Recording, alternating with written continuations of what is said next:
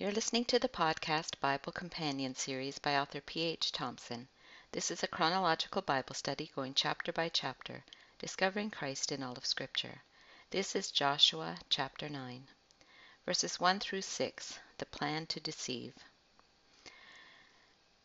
Now, when all the kings west of the Jordan heard about these things, the kings in the hill country, in the western foothills, and along the entire coast of the Mediterranean Sea, as far as Lebanon, the kings of the Hittites, Amorites, Canaanites, Perizzites, Hivites, and Jebusites, they came together to wage war against Joshua and Israel. So what things did they hear? They heard how the Israelites, led by Joshua, had crossed the Jordan on dry ground, defeated Jericho, and then Ai. Because of this threat on their doorstep, these kings banded together hoping that with their greater numbers they stood a chance against Israel and its God. But another group of people, dwelling in four cities of the Hivites, who heard the same news, took another approach. However, when the people of Gibeon heard what Joshua had done to Jericho and Ai, they resorted to a ruse. They went as a delegation whose donkeys were loaded with worn out sacks and old wineskins cracked and mended. They put worn and patched sandals on their feet and wore old shoes. All the bread of their food supply was dry and moldy. Then they went to Joshua in the camp at Gilgal and said to him and the Israelites, We have come from a distant country. Make a treaty with us. Gibeon of the Hivites and Horites was only about seven miles uh, from the area of Ai. Even though it was a strong city with capable fighting men, they understood they had no hope of winning against this God, so they resort to deception and outright lies. Verses 7 to 15 Investigation and Treaty. They investigate. The Israelites said to the Hivites, But perhaps you live near us, so how can we make a treaty with you? We are your servants, they said to Joshua. But Joshua asked, who are you, and where do you come from? They answered, Your servants have come from a very distant country, because of the fame of the Lord your God. For we have heard reports of him, all that he did in Egypt, and all that he did to the two kings of the Amorites east of the Jordan, Sihon king of Heshbon, and Og king of Bashan, who reigned in Ashtaroth. So they know they are not to make covenants with the people of Canaan, and understand they can be duped, so they ask questions. And they had asked two questions Who are you, and where do you come from? They don't answer who they are, and only answer where they are from vaguely, never naming their country, and only describing it as very distant. They change the subject quickly and speak favorably about the God of Israel, saying they've heard of his fame. Many people will read the room and try to ingratiate themselves to others by speaking with phrases that they know will be well received. Notice that even in ancient times word traveled quickly. They knew what God had done for them way back in Egypt 40 years earlier, and the military victories God gave them on the other side of the Jordan. They also know about Jericho and Ai, but cannot mention them since they are very recent and local and on the west side of the Jordan, and revealing this knowledge would prove they were lying.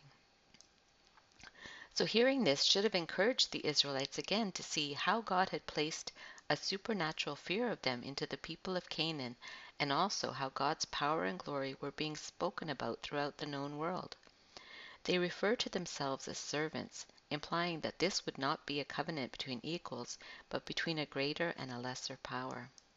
They continue, And our elders and all those living in our country said to us, Take provisions for your journey, go and meet them, and say to them, We are your servants, make a treaty with us. They pass themselves off as ambassadors or envoys of their country. Then they present proof that they've been journeying long, old and worn out food and clothing. This bread of ours was warm when we packed it at home on the day we left to come to you, but now see how dry and moldy it is. And these wineskins that we filled were new, but see how cracked they are, and our clothes and sandals are worn out by a very long journey. The Israelites sampled their provisions but did not inquire of the Lord. So compare their appearance to Israel's, who traveled for 40 years, and their clothes and sandals didn't wear out because they were preserved by God. And notice how one lie leads to another and another. The evidence seemed to verify their words. They never stopped to ask why they didn't purchase fresh food along the way. They trusted the evidence presented to their senses, but didn't stop to pray about it, and it led to this hasty decision with lasting consequences. This was a failure of both Joshua and the elders. Then Joshua made a treaty of peace with them to let them live, and the leaders of the assembly ratified it by oath. So a treaty was an agreement between two people groups, but it was the oath given in the name of the Lord that made it solemn and unbreakable. I think it's uh, funny that they actually tasted the moldy bread. Verses 16 through 19, the deception uncovered. Since they actually live nearby, it doesn't take long to find out the truth. Three days after they made the treaty with the Gibeonites, the Israelites heard that they were neighbors, living near them. So the Israelites set out, and on the third day came to their cities, Gibeon, Kephirah, Beeroth, and Kiriath-jearim. But the Israelites did not attack them, because the leaders of the assembly had sworn an oath to them by the Lord, the God of Israel. So there were four cities of inhabitants that were included in this ruse. But as much as their mandate from God had been to attack and destroy every place in Canaan. When the Lord your God brings you into the land you are entering to possess, and drives out before you many nations the Hittites, Girgashites, Amorites, Canaanites, Perizzites, Hivites, and Jebusites, seven nations larger and stronger than you. And when the Lord your God has delivered them over to you and you have defeated them, then you must destroy them totally. Make no treaty with them, and show them no mercy. So there was an exception for peace with cities outside of the territory of Canaan, which they assumed these people were from. Now they had to exclude the people from these cities because they had made an oath, and they couldn't go back on their word, according to the commandment of God in Numbers 30. The whole assembly grumbled against the leaders, but all the leaders answered, we have given them our oath by the Lord, the God of Israel, and we cannot touch them now. The people were not happy about this turn of events and knew it was because of a poor decision by the leaders. They may have hoped it could be undone, but the leaders reaffirmed that an oath taken in God's name must be honored, even if it hurts.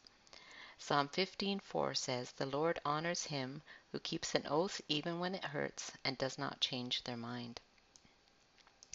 verses 20 and 21, Plan B. This is what we will do to them. We will let them live, so that God's wrath will not fall on us for breaking the oath we swore to them. They continued, Let them live, but let them be woodcutters and water carriers in the service of the whole assembly. So the leader's promise to them was kept. So as God instructed for cities outside of Canaan that were not under the ban, they could offer peace to those cities if they surrendered, um, and if they surrendered, they would be put to forced labor. The Gibeonites had surrendered in a backhanded way, so Joshua applied this law to them as a punishment that still maintained their promise to them, but made them suffer for their deceit. Verses 22 to 27, the interrogation and judgment. Joshua knew he had been deceived, but now he wanted to know why. Although he didn't wait for their answer or excuse before condemning them, then Joshua summoned the Gibeonites and said, Why did you deceive us by saying, We live a long way from you, while actually you live near us? You are now under a curse. You will never be released from service as woodcutters and water carriers for the house of my God.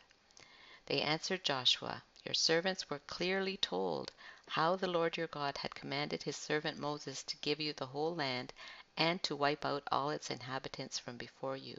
So we feared for our lives because of you, and that is why we did this. We are now in your hands. Do to us whatever seems good and right to you. So not only did they hear about the victories of Israel's God in Egypt and on the other side of the Jordan, they also knew about the mandate of God through Moses to give them the whole land and to wipe out all its inhabitants. They had seen it already and feared they were next. Their desire for self preservation led them to take a chance that Israel could be tricked, and they were. But now that they were discovered, they didn't know what Josh, that Joshua would honor the treaty. They knew they were at their mercy, so they submitted to whatever fate Israel decreed. Slavery within the nation of Israel was preferable to death by Israel.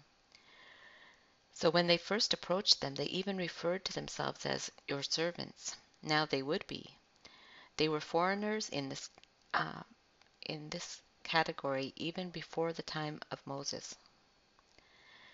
Uh, in Deuteronomy 20, 10 and 11, he said, All of you standing today in the presence of the Lord your God, your leaders and chief men, your elders and officials, and all the other men of Israel, together with your children and your wives, and the foreigners living in your camps who chop your wood and carry your water.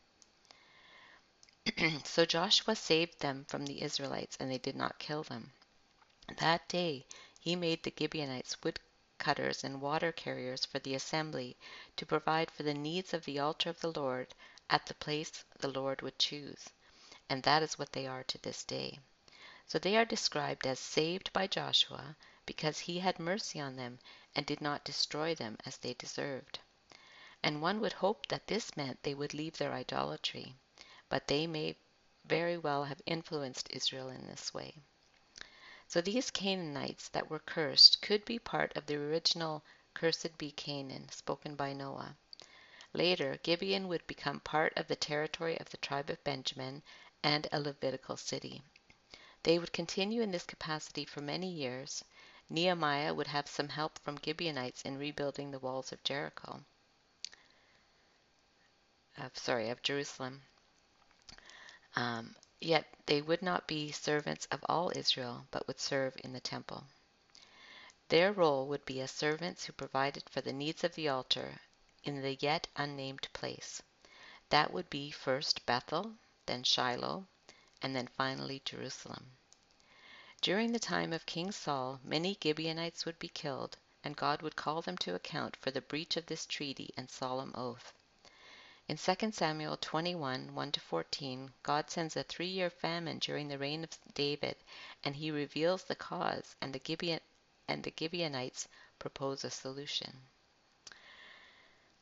Um, an interesting historical fact the ancient city of Gibeon has been excavated by archaeologists, and a large well has been unearthed, which descends through solid rock to a depth of 82 feet, and at the bottom is a tunnel 180 feet long, which taps into an underground spring, and it is still visible today.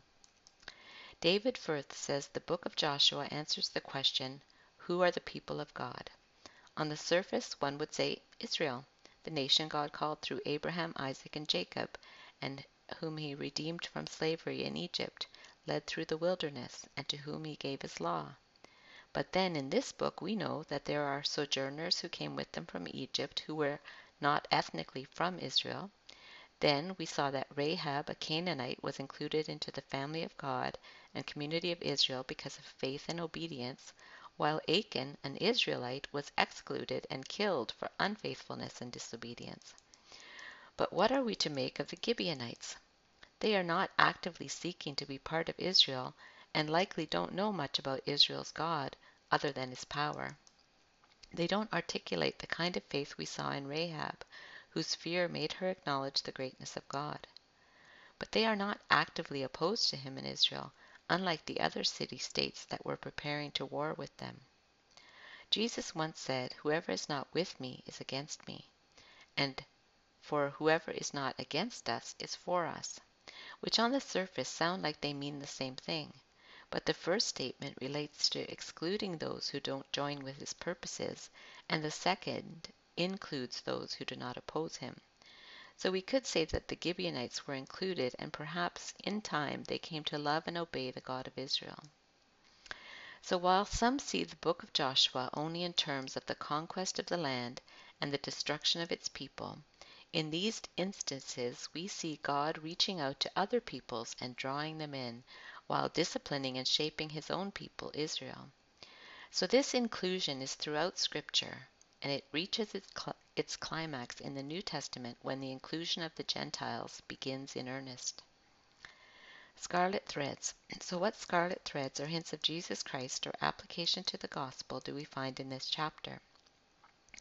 When the surrounding nations and city states heard what God had done, some respond with hostility, others with contrition. Even though it was insincere, they did it to save their lives. There are different responses to the claims of Jesus. The same sun softens wax and hardens clay. Though some of these city states may have been at, at enmity with each other, now they are united against their common enemy, Israel. Herod and Pilate and the religious leaders didn't agree on much, but they were united in their opposition to Jesus. Positively, the church needs to stop fighting each other and unite against its enemies. So this poor decision was made by the leaders of Israel because they trusted their eyes and ears instead of consulting God in prayer. We need to pray about everything and commit our ways to God and live by faith, not by sight. The sad fact is that, like Joshua and the elders of Israel, many Christians can withstand direct assaults but don't have the sense to detect deception. And that is why in the book of Revelation Satan uses both tactics he has the beast and the false prophet. Paul warns the Ephesian elders about rapacious wolves who will come in and others who will arise from among them to distort the truth. While their deception and lies are not commendable, we must not do evil that good may result.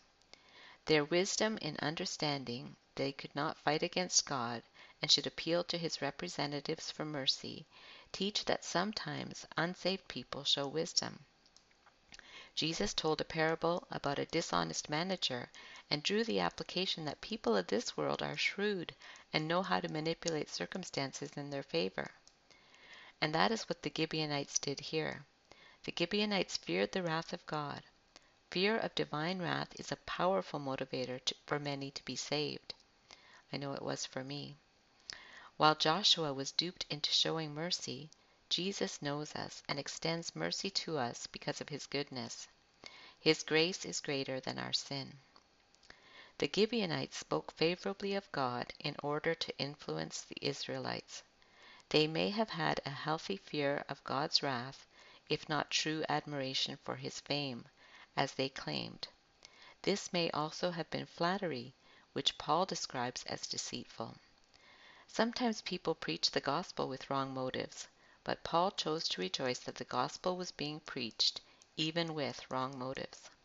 God can draw a straight line with a crooked stick, as the Puritans would say.